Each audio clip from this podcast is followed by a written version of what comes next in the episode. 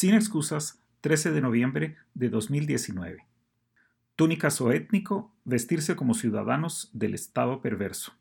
Estallaron las redes en indignación. Saúl Méndez, la empresa de modas, cometió la torpeza de convocar a una pasarela sobre los escombros de una erupción volcánica. La volátil opinión pública en Twitter y Facebook reventó con imágenes del kit que Saúl Méndez distribuyó a modo de invitación, cuando ni siquiera se han recuperado los cuerpos de todas las víctimas de la erupción del volcán de fuego. Una caja con ceniza que sugiere una urna de crematorio, una colección de papelitos con lemas y aspiraciones en spanglish de mercadeo, y mi particular favorito, la instrucción sobre el código de vestimenta. Dress code, túnicas o étnico, sombrero y zapatos todoterreno. Ante el furor, al menos tuvo Emilio Méndez, dueño de la empresa, el tacto de cancelar la cosa y pedir disculpas. Pero como siempre, sacar el clavo de la tabla no quita el agujero. Y este es más profundo de lo que parece. Porque meter la pata en una campaña siempre es posible, y si la indignación en redes fuera medida, todo estará olvidado en una semana. El siguiente par de escándalos, aquí tan frecuentes, sepultará el incidente con más eficacia que las cenizas del volcán a las víctimas. Pero hoy los comentarios en las redes debaten unos ven cálculo deliberado, poner muerte, pobreza y moda, reírse de todo, porque el escándalo vende. No dejan de tener razones, que la empresa es reincidente en esto. En un país de analfabetas, en el pasado no tuvo problema con pisotear libros en sus vitrinas de tienda. En una ciudad sin espacios públicos dignos, en otra ocasión se tomó el trabajo de bloquear el acceso de los peatones a la icónica Sexta Avenida. Para otros la cosa no es tan maliciosa el error denota solo una falta de sentido común, una falta que comparten los responsables de mercadeo de al menos 18 empresas patrocinadoras del evento.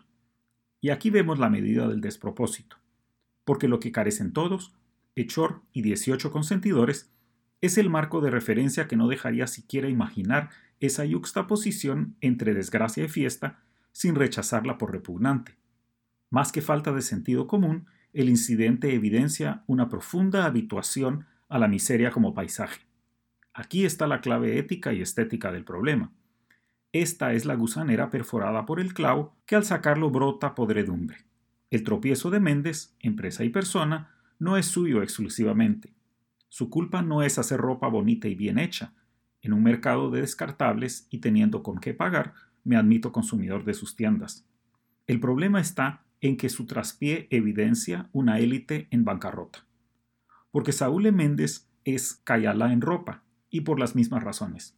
La élite, incapaz de producir algo localmente arraigado, importa una estética desarrollada por otros y para otros, y la superpone, sin integrar, sobre un conjunto social, económico y cultural del que no se reconoce parte, en el que no echa raíces, sino que solo le sirve como telón de fondo como pantalla donde proyecta sus aspiraciones.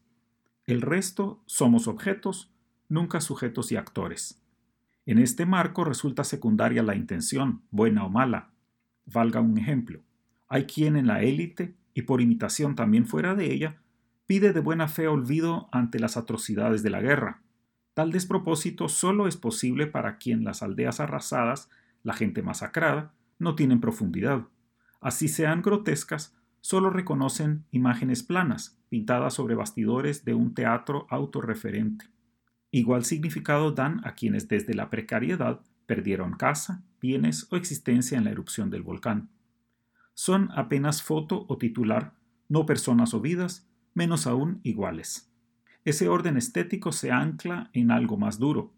La élite vive en un espacio traslapado, pero que no se integra con el conjunto económico y social más amplio son ciudadanos del Estado perverso, ese canceroso orden político y económico que anida dentro del territorio de Guatemala, que depreda a la sociedad, pero que no se reconoce parte del conjunto mayor ni lo representa.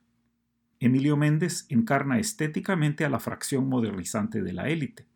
Recordemos que apoyó el paro nacional de 2015 cuando el CACIF, siempre reaccionario, se abstuvo. Pero como otros reformistas en la élite, se condena a la esterilidad decorativa si no reconoce el problema de fondo. No basta pedir disculpas, es indispensable reconocer la bancarrota de una cultura que no logra recoger, menos aún servir, el interés de una población compleja y diversa, necesita admitir el desarraigo de la élite con respecto a la sociedad en Guatemala.